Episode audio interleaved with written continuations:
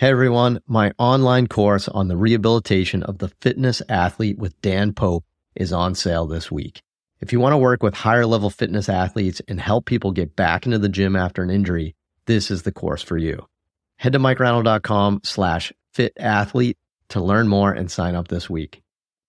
On this episode of the Ask Mike Reinold Show, we talk about whether or not it is safe to squat with your knees past your toes. The Ask Mike Reinold Show. Helping people feel better, move better, and perform better.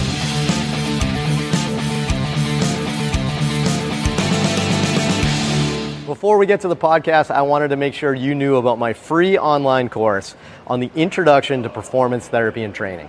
If you want to learn how to get started optimizing and enhancing performance, this is the course for you.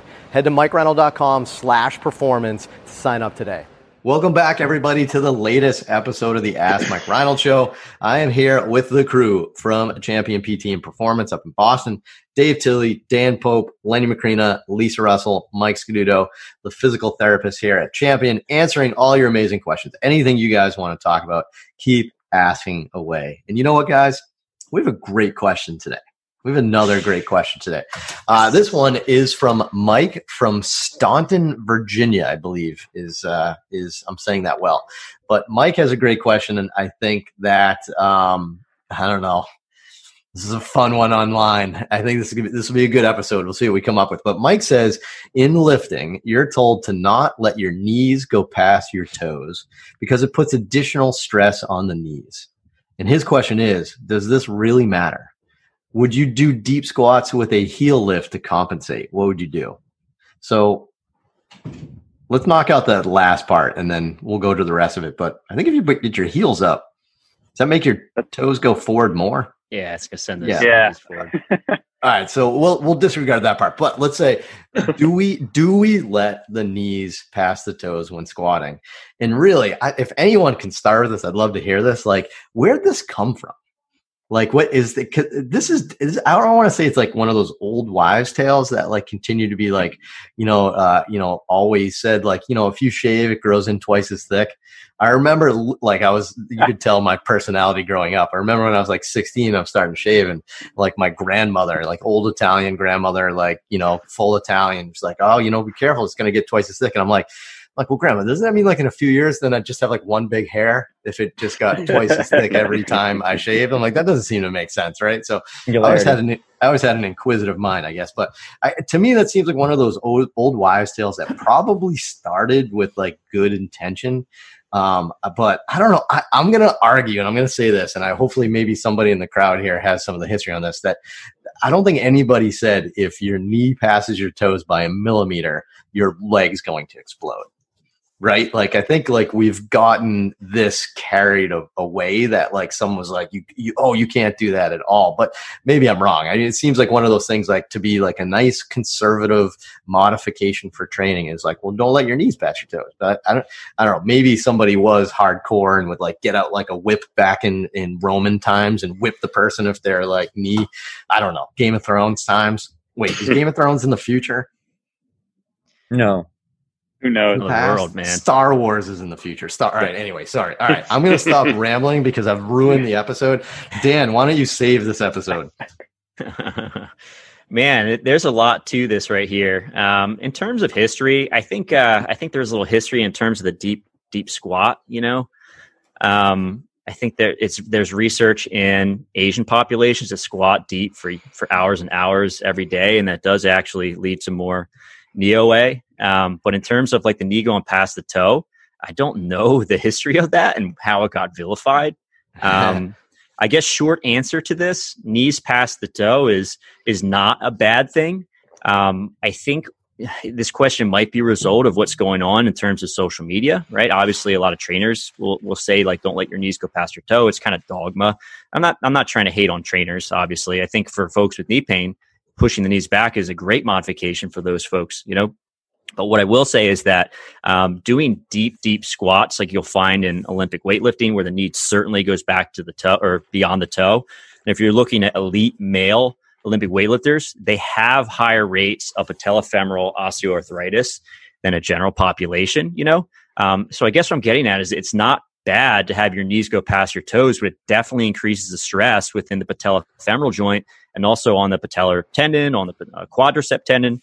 Um, it's not necessarily um, a gray statement where knees beyond the toes is good or bad. It just changes the stress and it can cause problems for long term um, if we do too much of it, right? And I'm talking elite level Olympic weightlifting. I'm not talking about the average person. Um, but for the majority of folks, it's probably okay. Um, but I think what you see is two ends of the spectrum. One one side that's very anti knees past the toes because it cause a problem. Then you have the other end of the spectrum. They're doing pistol squats on their toes and saying it's good for the knee. You know, um, and there's probably somewhere in between that's you know smart, right? What do you guys think of that? Does, does that work on Zoom? By the way, is it backwards? Yeah, I like it. So it. I, this is this is to me what the biomechanical equation. Oh, this is for our YouTube viewers, right? That if you look at stress over time, it's it's safe, and then the second you hit your the second you hit your knees, it goes up to you're about to break. right? That's that. It's it's just like boom, boom, boom. You're about to break. Like people have to understand biomechanically. Just the deeper you go, the more stressful it is. Right? The deeper you go, it just gets more stressful over time. It's called compressive force. It's called resultant force vectors, right? I mean, this is just like like again like basic biomechanics that that the deeper you go, the more patellofemoral compression force you're going to have, the more po- probably posterior tibial femoral force on your meniscus and everything you're going to have, the, the deeper you go. So I, I you know, to Dan's point here is is like you know some people like will say then well then uh, anything within a range is acceptable. It's like, well, maybe it just like depends on the person, right? So I think the first thing we have to understand when we're trying to tackle this uh, this concept here is that stress happens with everything right? Stress happens with every depth of a squat, if it's teeny little bit or super deep. It just changes throughout the range of motion. You just have to accept that a little bit. Um, I think somebody just made an arbitrary kind of statement because it was pretty easy about the knees that like you're starting to get deep, it's starting to get more stressful, right? I don't think it's anything more than that. But um, all right, so based on that, let me ask a question to you guys then. So, does any of this matter? So, okay, stress goes up, but is stress good sometimes? Is stress bad sometimes? How do we determine what's a good stress and a bad stress, and specifically to the squat discussion? Uh, I mean, I can I can share here. I mean, I think you guys are you're saying it really well. Is it's all about optimal dosage. I think we're learning that quite a bit with the research on a lot of these joints and a lot of these different kind of like rules of thumb we have. Is I think one thing that people forget is if you if you don't allow the knees to move too far, the stress of, of 135 pounds in a back squat still has to go somewhere. You know what I mean? Like it's not just because it's not on your knee doesn't mean it doesn't exist. And I think the problem that people have is they don't realize that stress can shift elsewhere and cause injuries or not injuries, but cause pain or discomfort elsewhere. Like say for the extreme example is take someone who has no tibial angle at all and they pretty much do a weighted 135 good morning. Like that's a lot of stress on their back. You know what I mean? And so right. it's all about I think that the rule of thumb came up because people were just like putting a lot of the pressure onto their knees and they weren't thinking about the hip and the, the, the low back and what they can do. And so you talk about optimal dose of stress. It's like, well, it's you're trying to get a training effect. You're trying to get something that makes you maybe sore in a good way, like muscularly, and doesn't have a negative impact on your performance or your joints themselves long term in terms of not being able to train the next day or having some pain in your daily life. So we try to always tell people that it's about you know finding that optimal dose and how you respond. You know, if you did 135 for a five by five and your knees were really sore the next day, maybe that's too much for you, right? For somebody else, for Dan, he could probably do that, roll out of bed and do that no problem and have no issues at all. It's all about what's his history and what's kind of the goal that you're trying to get to. So, Dan, is uh, is too much stress bad? Yeah, I'd say so. Um, I think uh, just to add with with Dave, and I think this is something that happens oftentimes as a trainer. You know, um, and if you're a trainer, this is kind of occurring to you. Make sure you link up with a good physical therapist to just kind of tag team the people that you're working with. But if you have someone with knee pain, and like when I was a, a, personal trainer, if someone has knee pain, it was so easy just to say, "Hey, don't let your knee come forward," and their pain would just like disappear, right? Um, so if we look at some conditions, and I think like I don't know, patellar tendinopathy comes to mind, right? The way we get better with patellar tendinopathy is we load the quad. We do step downs. We have the knee go past the toe over and over and over again, and it builds strength and it gets better over the course of time. You know, so I think it's important to understand is that you know, for someone who has like a history of patellar tendinopathy, if we have them sit back in the squat all the time, they may not have pain in the squat anymore, but are we actually building the strength of that tendon to the point where we can handle things like jumping and their sport and whatever else it is? So it's going to really depend on that individual and what they're trying to get back to. Like you might have someone who's 50 years old with patellar tendinopathy and just have them squat with their hips back and never have their knees cross their toes and they're fine for the rest of their life, right? It doesn't matter. So, like going back to your point, it really completely depends on the individual, what they're trying to get back to, you know, what their goals are, what their pain level is currently, just trying to meet them where they are and progress them towards their goals over time. Yeah, so it seems like the deeper you go, the more stressful it is.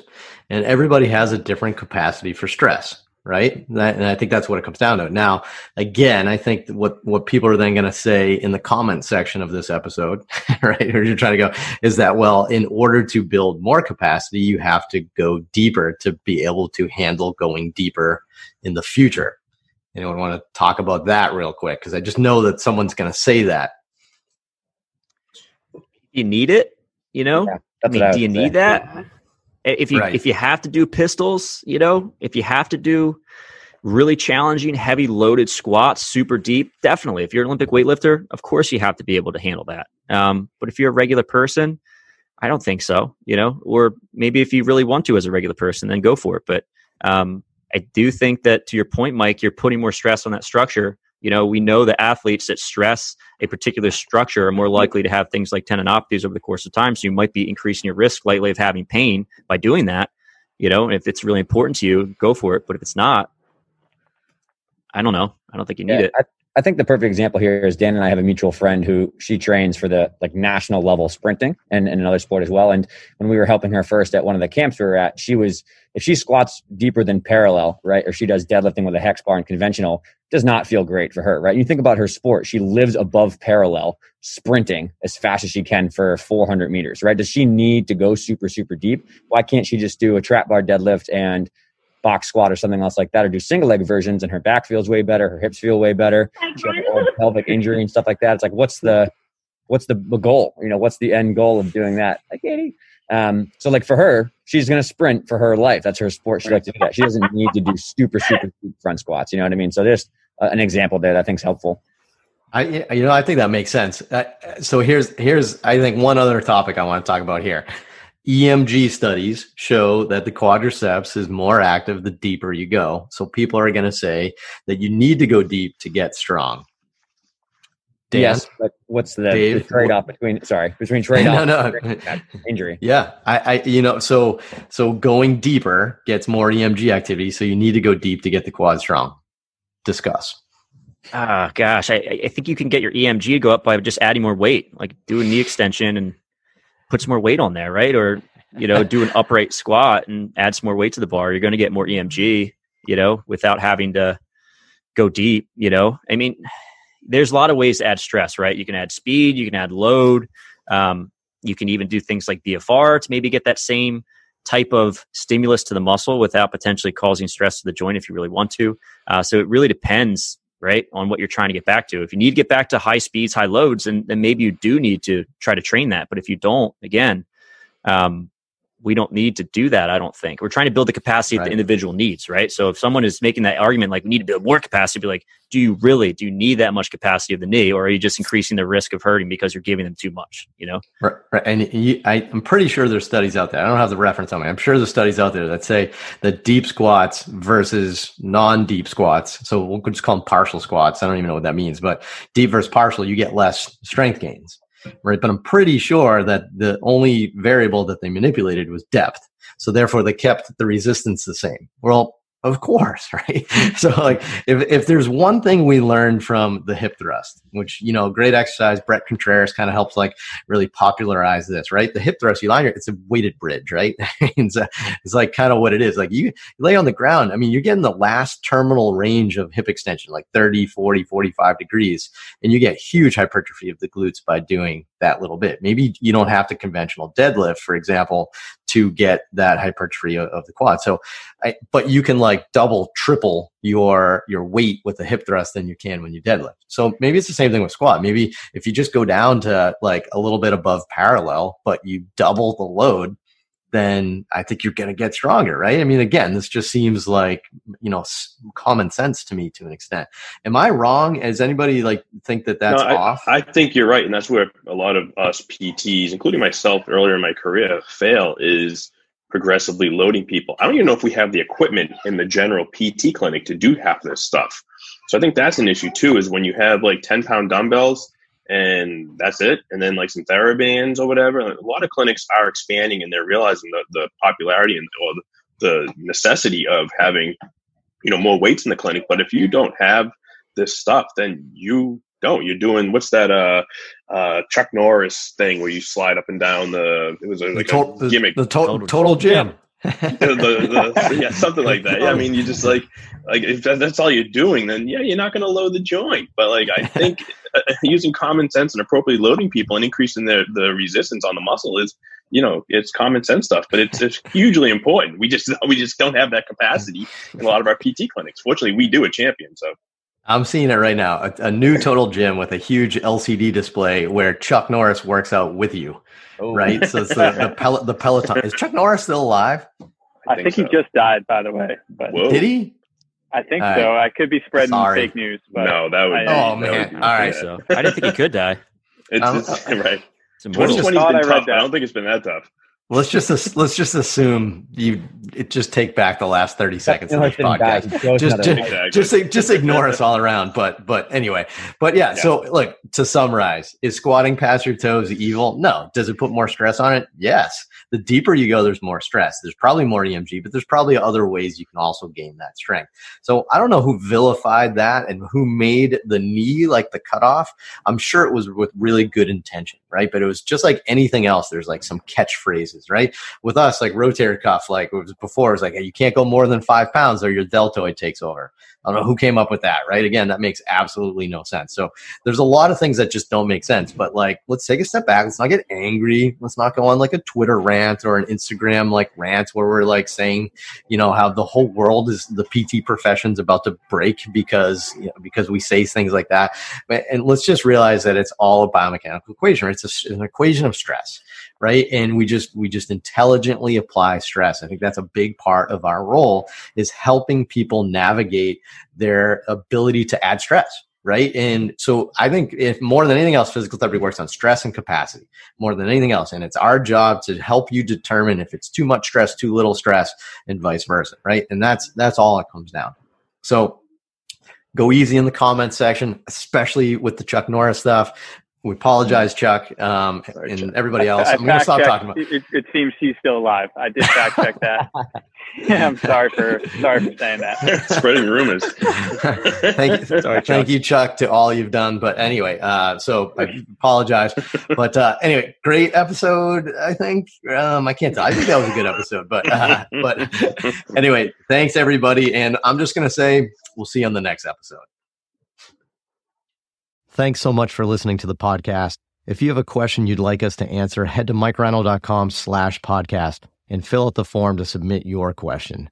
If you enjoyed this podcast, please subscribe, rate, and review us on Apple Podcasts, Spotify, or wherever you listen to your podcast. And please share this with your friends to help spread the word. It would really mean so much to us. Please check out all my online courses, articles, newsletter, and more at mikereinold.com. There's always a ton of great perks for my newsletter subscribers. And be sure to check for my other podcast, the Sports Physical Therapy Podcast, where I go deep into topics and interview leaders within our field. See you on the next episode.